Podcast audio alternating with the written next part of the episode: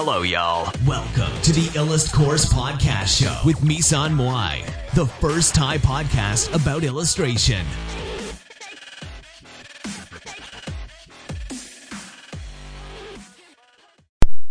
สวัสดีค่ะสำหรับวันนี้นะคะก็จะมาพูดถึงน้องนักเรียนคนหนึ่งที่เขามาเรียนกับเรานะคะ แล้วเขาบอกว่า ผมอยากสร้างงานที่สะเทือนโลกครับพี่ พี่ช่วยสอนผมหน่อยได้ไหมครับ นะคะ ตอนนั้นน่ะ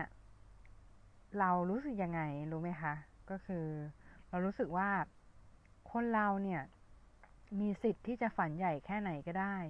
และการไปเบรกความฝันของคนอื่นเนี่ย มันคือการบุกรุกพื้นที่ส่วนตัวของเขานะคะ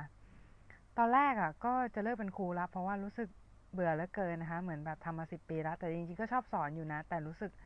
ไม่ชอบทำอะไรซ้ำๆแบบประมาณแบบหลาย ๆ ปีติดๆกันเงี้ยนะคะ แต่ว่า เผอิญนะคะ จริง ๆ มีน้องคนหนึ่งเขาแมสเขาแมสเซจมาบอกว่าผมอยากสร้างงานที่ที่สะเทือนโลกครับ ก็เลยสอนต่อเลยนะเพราะรู้สึกว่าโอ้โหเด็กมีไฟแรงเว้ยอะไรเงี้ยนะฮะอืม ก็ดีใจนะที่ยังมีคนคิดแบบนี้อยู่นะคะก็จริง ๆ แล้วเนี่ย ถ้าเราเนี่ยมีความชอบรูปตัวเองใช่ไหมก็ให้สิบกับตัวเองแล้วช่างแม่งเรื่องเรื่องความคิดเห็นของคนอื่นไปเลยนะคะ การที่เราการ approve หรือว่าการที่เราการยอมรับจากคนอื่นเนี่ย มันเหมือนการที่คุณไปถามสเปคสาวสวยของเพื่อนผู้ชายคนละคนกัน เพื่อนก็จะตอบว่า โอ้ฉันให้เก้าอีกคนก็บอกฉันให้แปดอีกคนก็บอกฉันให้ห้าคือ มันไม่มีทางเท่ากันนะคะหมายความว่าอะไร หมายความว่า เวลาที่คุณเอาภาพของคุณไปให้คนอื่นดูเนี่ย บางคนก็จะบอกว่าเฮ้ยคุณวาดไม่สวยเลย แต่มันจะมีสวยสากลอยู่ใช่ไหมสวยสากลก็คือ สวยแบบที่ทุกคนบอกว่า เออแบบนี้สวยแต่ว่า เราถ้ามันไม่ใช่แนวที่เราอยากจะทำล่ะ คือมันก็เป็นอีกเรื่องหนึ่งไง เพราะฉะนั้นเนี่ย เราอย่าไปใส่ใจมากกับคำพูดของคนอื่นนะคะ ก็สำหรับตอนที่มีนักเรียนบอกว่า ผมอยากสร้างงานที่สะเทือนโลกเนี่ย อย่างแรกที่เราคิดก็คือ มันไม่ใช่หน้าที่ของเราที่เราจะต้องไปเบรกนักเรียน ว่าเฮ้ยมึงฝันว่ามึงทำไม่ได้หรอกอะไรเงี้ยจะฝันเพื่อไปทำไมก้มหน้าก้มตาทำงานประจำดูความจริงมั่ง ไม่ใช่นะคะ คนเรามีสิทธิ์ที่จะฝันใหญ่แค่ไหนก็ได้ แล้วก็การไปเบรกความฝันคนอื่นเนี่ย มันคือการบุกรุกพื้นที่ส่วนตัวของเขานะคะ หน้าที่ครูอะคือไปส่ง แต่จะส่งถึงหรือไม่เนี่ย มันอยู่ที่ยานหรือว่าพาหนะที่เราใช้ หรือว่าอะไรที่เราทำอยู่เนี่ย มันช่วยให้เราไปถึงจุดนั้นจริง ๆ หรือไม่นะคะ งานประจำที่ทำอยู่เนี่ย มัน support ความฝันขนาดไหน แล้วก็มันไม่ใช่ทุกคนที่ลาออกมาว่าลูกทำสำเร็จ แต่ถ้าไม่ลองเลยชีวิตเรา จะอยู่กับปีศาจแห่งความสงสัยนะคะ พอเราแก่เนี่ยมันก็จะมาเล่นงานเรานะคะมาถามเราว่า ดูซิแกแก่ขนาดนี้แล้ว แกได้ทำสิ่งที่อยากทำบ้างหรือยัง พอเราจะตายเนี่ย มันก็มาเล่นงานเรานะคะมันจะหลอน จนกว่าเราจะรู้สึกว่าเออรู้งี้น่าลองสักตั้งวะอะไรเงี้ยนะคะแล้วบอกได้เลยว่าเอาตัวให้รอดก่อนนะคะก่อนคิดอย่างอื่น ค่อยๆทำไปค่ะ พอนักเรียนมีความฝันแบบนี้เรากลับอยากช่วยนะคะ อยากเก่งขึ้นเพื่อให้ไปส่งได้ ไกลที่สุดเท่าที่เราทำได้นะคะ ในความคิดของเราเนี่ย ครูไม่ควรจะก้าวไก่ชีวิตของนักเรียนมากนะคะ ครูให้คำแนะนำได้ แต่ในฐานะที่เป็นนักเรียน เคยเป็นนักเรียน แล้วก็ปัจจุบันก็เป็นนักเรียนอยู่นะคะ เราก็มีความคาดหวังนะคะ เราถึงชอบเรียนออนไลน์เพราะมันไม่ต้องเกี่ยวยุ่งเกี่ยวกับครูในโลกแห่งความเป็นจริงมาก และบักแบกและความคาดหวังของครูว่าลูกศิษย์จะต้องเก่งต้องดีเด่นต้องฝีมือสุดยอดอะไรแบบนี้นะคะ ในฐานะที่เป็นครูอะเราไม่ได้โชว์แต่นักเรียนเก่งสุดยอด เราคิดว่าเราชอบครูที่ให้ความรู้ให้แนวคิดให้แนวคิดแง่บวกผลักดันนักเรียนแล้วไม่เบรกนักเรียนปล่อยเขาไปเรียนรู้ไปล้มไปเติบโตด้วยตัวเองนะคะ และถึงไม่ปล่อยให้เขาไปเนี่ย มันก็เหมือนไปจำกัดการเรียนรู้ คือถ้าเราไม่เท่าไม่ปล่อยให้เขาไป มันเป็นไปจำกัดการเรียนรู้ของคนคนหนึ่งนะคะ เราจะรู้ได้ไงว่าเขาจะไม่สำเร็จในทางที่เขาเลือกหรือถ้าถ้าเขาจะไม่สำเร็จมันก็เป็นเส้นทางการเรียนรู้ของเขานะคะ คือถ้าใครเข้าเว็บเราอะที่ผ่านมาเราไม่ได้โชว์ผลงานเฉพาะนักเรียนที่เก่งสุดๆ แต่พยายามโชว์ผลงานที่ดีที่สุดของนักเรียนแต่ละคน ซึ่งดีที่สุดของนักเรียนแต่ละคนมันก็ไม่เหมือนกันนะคะมันไม่จำเป็นที่จะต้องสวยในสายตาใครๆทุกคนนะคะทุกครั้งที่เราสอนนักเรียนเนี่ยเราจะถามนักเรียนเสมอนะคะลองให้คะแนนตัวเองสิรูปนี้สวยเท่าไหร่ในความคิดของคุณนะคะนักเรียนบางคนเนี่ยก็เขินอายนะคะไม่กล้าตอบ ไม่กล้าตอบว่า จะให้สิบอะแต่ไม่กล้าตอบกลัวแบบกลัวครูบอกว่าหลงตัวเองอะไรเงี้ยนะ เออจริง ๆ ไม่ต้องกลัวนะ คือก็ถ้าจะให้สิบก็ให้ไปเลยนะ บางคนก็บอกว่าเออเก้าแปดเจ็ดอะไรเงี้ยแต่ว่าพอถามไปเรื่อยเนี่ยระหว่างการสอนนักเรียนเขาจะให้คะแนนตัวเองสูงขึ้นสูงขึ้นนะ จนกระทั่งรู้สึกได้เลยว่า เออเขามีความพึงพอใจในภาพตัวเองแล้วล่ะเออเอาจริง ๆ นะ ถ้าชอบลูกตัวเองก็ให้สิบกับตัวเองแล้วช่างแม่งเรื่องความไม่เห็นคนอื่นไปเลยนะคะ ทุกอย่างที่ทำในชีวิตเนะ่ย เราไม่ต้องไปซีเรียสว่ามันต้องสำเร็จต้องแบบต้องสิบเต็มต้องทุกอย่างจะต้องเพอร์เฟกอะไรอย่างนั้นอย่างนี้นะคะ เครียดตายนะ มันเหมือนคิดว่าเหมือนลดน้ำหนักอะลดน้ำหนักมันต้องควบคุมอาหารออกกำลังกายใช่ไหมวินัยกับตัวเอง แต่ถ้าเราไม่ enjoy eating ไม่ enjoy ชีวิตนะคะ การลดน้ำหนักก็เข้ากับการทรมานตัวเองดีๆนี่เองนะคะ ก็หาวิธีที่เราจะสนุกการออกกำลังหาอาหารแคลอรี่ต่ำๆนะคะ ในขณะที่ยังอร่อยกิน ดูแลตัวเองเท่าที่ทำได้ก็พอแล้วนะคะ อืม ราะฉะนั้นเนี่ย อันนี้ก็เป็นข้อคิดนะคะ คืออย่าไปจริงจังกับชีวิตแบบระดับที่ทำให้เราไม่มีความสุขกับการเดินทางนะคะเราแล้วก็ความคิดของคนอื่นเนี่ย เราควรเลิกคิดมากนะคะในสิ่งที่เราควบคุมไม่ได้นะคะ ทีนี้เดี๋ยวเราจะมาดูเรื่องของอินสตาแกรมนะคะ ก็คือตอนนี้เนี่ยกลับมาดูอินสตาแกรมใหม่นะคะ แต่ว่าหลังจากที่ทำนิยายเสียงเนี่ยก็ ก็เริ่มเริ่มพอปซาซาไปนิดนึงเหมือนกัน เพราะว่ารู้สึกว่า รู้สึกว่าเหมือนเหนื่อย เหมือนเหนื่อยเพราะว่าแบบต้องคิดอะแบบทำหลาย ๆ อย่างอะไรเงี้ย ทีนี้คือแบบเราอยากจะโฟกัสในสิ่งที่เราชอบจริง ๆ ก็คือพอดแคสต์พอดแคสต์ก็คือเป็นสิ่งที่เราชอบ แล้วเรารู้สึกว่ามันมันโอเคจริง ๆอะ่ะ เออ เหมือนแบบชอบจริง เออ ชอบทำจริง ๆ นะ เออ แล้ว ทีนี้ก่อนหน้านี้เนี่ยก็คือ ไปดูคอร์สอินสตาแกรมแล้วนั่งคิดเนี่ยว่าเออสิบปีก่อนเนี่ย ตั้งเป้าเรื่องหนึ่งไว้กับภาษานะก็คือ อ่านภาษาอังกฤษรู้เรื่อง แล้วก็อ่านนิยายรู้เรื่องอะไรแบบนี้นะคะ เข้าใจคิดภาษาอังกฤษไม่ต้องฟังซับดูหนังไม่ต้องดูซับคุยกับคนต่างชาติรู้เรื่องเข้าใจเลื่อนไหล เรียนวิชาต่างๆ เป็นภาษาอังกฤษได้นะคะ ก็สิบปีต่อมาทำได้แล้วล่ะเออกับภาษาอังกฤษแต่ว่า มีเพื่อนคนหนึ่งอะ่ะบอกเราว่า ถ้าเราเข้าใจภาษาอังกฤษมากขึ้นกว่านี้คงจะดี มันมีอยู่ช่วงนึงที่เราเราทะเลาะกับเพื่อนคนนี้นะคะ แล้วทีนี้ทะเลาะมันเป็นภาษาอังกฤษอะนะ แล้วทะเลาะกันแตกหัก แล้วทีนี้เพื่อนก็พูดคำนี้ขึ้นมา บอกว่าถ้าเราเข้าใจภาษาอังกฤษมากขึ้นก็คงจะดี จะได้ไม่ต้องทะเลาะกันอะไรเงี้ย ถ้าเราเข้าใจภาษาอังกฤษแล้วเขาเข้าใจภาษาไทยอะไรเงี้ย เออ ก็เลยแบบตั้งใจภาษาอังกฤษมากๆค่ะ ก็เลยคิดว่าโชคดีมากที่เอาจริงเรื่องเนี้ยเออเพราะว่าโรงเรียนยูเดมี่ไปสองร้อยกว่าคอร์ส ฟัง YouTube โยไปเป็นร้อยเลยดูดูหนังดูละครอ่านนิยายเป็นร้อยเล่มเลยนะคะ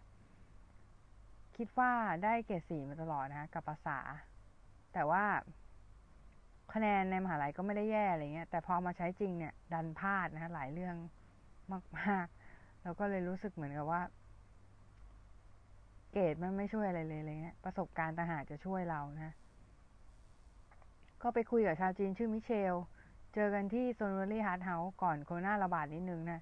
ตอนนี้รู้สึกว่าชาวจีนไม่น่าจะเข้าประเทศไทยได้แล้ว หรือเข้ายังเข้าได้อยู่ก็ไม่รู้นะ แต่ว่าคือไม่ได้ติดตามสถานการณ์เลย เพราะว่ารู้สึกว่ามันปวดหัว เออ ข่าวไม่ดีเยอะช่วงเนี้ย เออ ยังไงก็ระวังตัวกันด้วยเนาะทุกคนนะ ก็เขา ชามิเชลเนี่ยเขาเห็น account TikTok ของเราแล้วเขาก็บอกว่า เออเนี่ย you น่าจะไปเปิด account Douyin Douyin ก็คือ คือ TikTok นั่นแหละนะ แต่มันเป็นชื่อจีนนะ อืมเขาบอกว่าถ้าเป็นที่จีนเนี่ยห้าหมื่น followสามารถเปิดสร้างรายได้มีแบรนด์มา endorse เรียบร้อยแล้วนะคะก็ตอนนี้ก็สร้างไปเรื่อยๆอะเออกลับมาเรียนคอร์สอินสตาแกรมใหม่เพื่อสร้าง account อินสตาแกรมตั้งแต่แรกสุดด้วยอะไรเงี้ยบอกตรงรู้ตัวกับอินสตาแกรมช้าไปหน่อยวะ ผมไม่เคยเอาจริงกับมัน ก็เลยไม่โตอะ กว่ากว่าจะรู้ตัวก็สายมากเลยเออเหมือนแบบก่อนคือสายก็คือเหมือนตลาดจะวายแล้วอะคือคนเริ่มแบบ เพราะว่าตอนนี้อินสตาแกรมก็ saturate มากเลยนะ เหมือนแบบ เหมือนมันอิ่มตัวมากๆตอนเนี้ย แต่ก็ยังยังได้อยู่นะ ยังได้อยู่ออแต่คนที่เข้าไปประมาณปีสองพันสิบสองอะไรเงี้ย โอเคหมดก็คือเหมือนแบบเหมือนแอคเคาท์โตดีอะไรเงี้ยเออนะ แล้วก็นอกจากนี้เนี่ยก็คุยกับมิเชลเรื่องที่ดินที่จีน อันนี้นอกเรื่องนิดนึงเนาะก็ที่จีนเนี่ยจะไม่มีใครเป็นเจ้าของที่ดินชัดเจนนะหมายถึงบุคคลทั่วไปเนี่ย เพราะเจ้าของคือรัฐบาล ก็ดีเหมือนกันนะเออเจ็ดสิบปีที่ดินจะถูกคืนให้รัฐบาล แล้วถ้าครอบครัวอยากซื้อคืนเนี่ย ก็สามารถซื้อคืนได้ในราคาพิเศษ แต่คือไม่มีใครเป็นเจ้าของไงก็รัฐบาลเป็นเจ้าของที่ดินเจ้ารัฐบาลเป็น เจ้าของทรัพย์สินแบบในแผ่นดินทั้งทั้งหมดอะไรเงี้ยเออ แต่ว่าแบบนี้เราว่ามันก็มันก็แฟร์ดี เออ แต่ว่าไม่ได้ไม่ได้ใจฝักใฝ่อะไรนะ แต่ว่าคือ เราพูดพูดในแบบความเป็นกลางอะ่ะ คือหมายว่าเรื่องของ เพราะว่าจริง ๆ คือสมมุติว่าถ้าถ้าเราสามารถซื้อหาที่ดินกันเป็น กันเป็นเจ้าของได้ใช่ไหมกลายเป็นว่าในที่ในโลกเนี้ย มีทรัพยากรจำกัด คนที่แบบเป็นเจ้าของแผ่นดินก็ หมายถึงเป็นเจ้าของที่ดินอะ่ะ เออ ก็จำกัดใช่ไหมแล้วคนที่เขาไม่มีที่ดินหลักเขาจะอยู่ที่ไหนอะไรเงี้ย เออ คิดในแง่เนี้ยนะ เออ คิดในแง่เนี้ย อืม ส่วนคนที่ยังไม่สนใจ TikTok นะคะ มาฟังแกรี่ไวเนชักนะคะ เจ้าพ่อโซเชียลพูดกันนะคะ วันก่อนวิดีโอ มีฟังวิดีโอที่แกรี่วีพูดนะคะ เขาบอกว่าคุณอาจจะไม่สนใจ TikTok ตอนเนี้ย เหมือนที่ผมผู้เชียร์ Snapchat เขาเคยผู้เชียร์ Snapchat แล้ว Snapchat มัน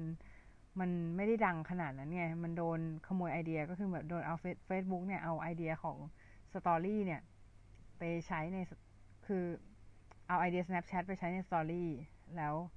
มัน work อะไรเงี้ย เออ ก็เลยคนก็เลยไม่ค่อยได้ใช้ Snapchat ในคนในประเทศอื่นๆเท่าไหร่ มันก็เลยไม่ค่อยมีกระแสอะไรเท่าไหร่นะ เออ แต่ว่า Gary Vaynerchuk บอกว่า คุณรู้ไหมว่า วิธีการสื่อสารเช่นนั้นน่ะมันส่งผลไปโซเชียลอื่น นั่นก็คือการสร้าง story ของ Facebook หรือ Instagram ปัญหาคือถ้าคุณไม่เล่น TikTok ตอนนี้คุณจะไม่รู้ว่าเด็กวัยรุ่นสมัยเนี้ยเขามีวิธีการสื่อสารกันอย่างไร และเขาเล่นอะไรกันนะฮะซึ่งวิธีการเล่า แบบนี้มันจะ surpass ไปสู่โซเชียลอื่นๆซึ่งตอนนั้นน่ะ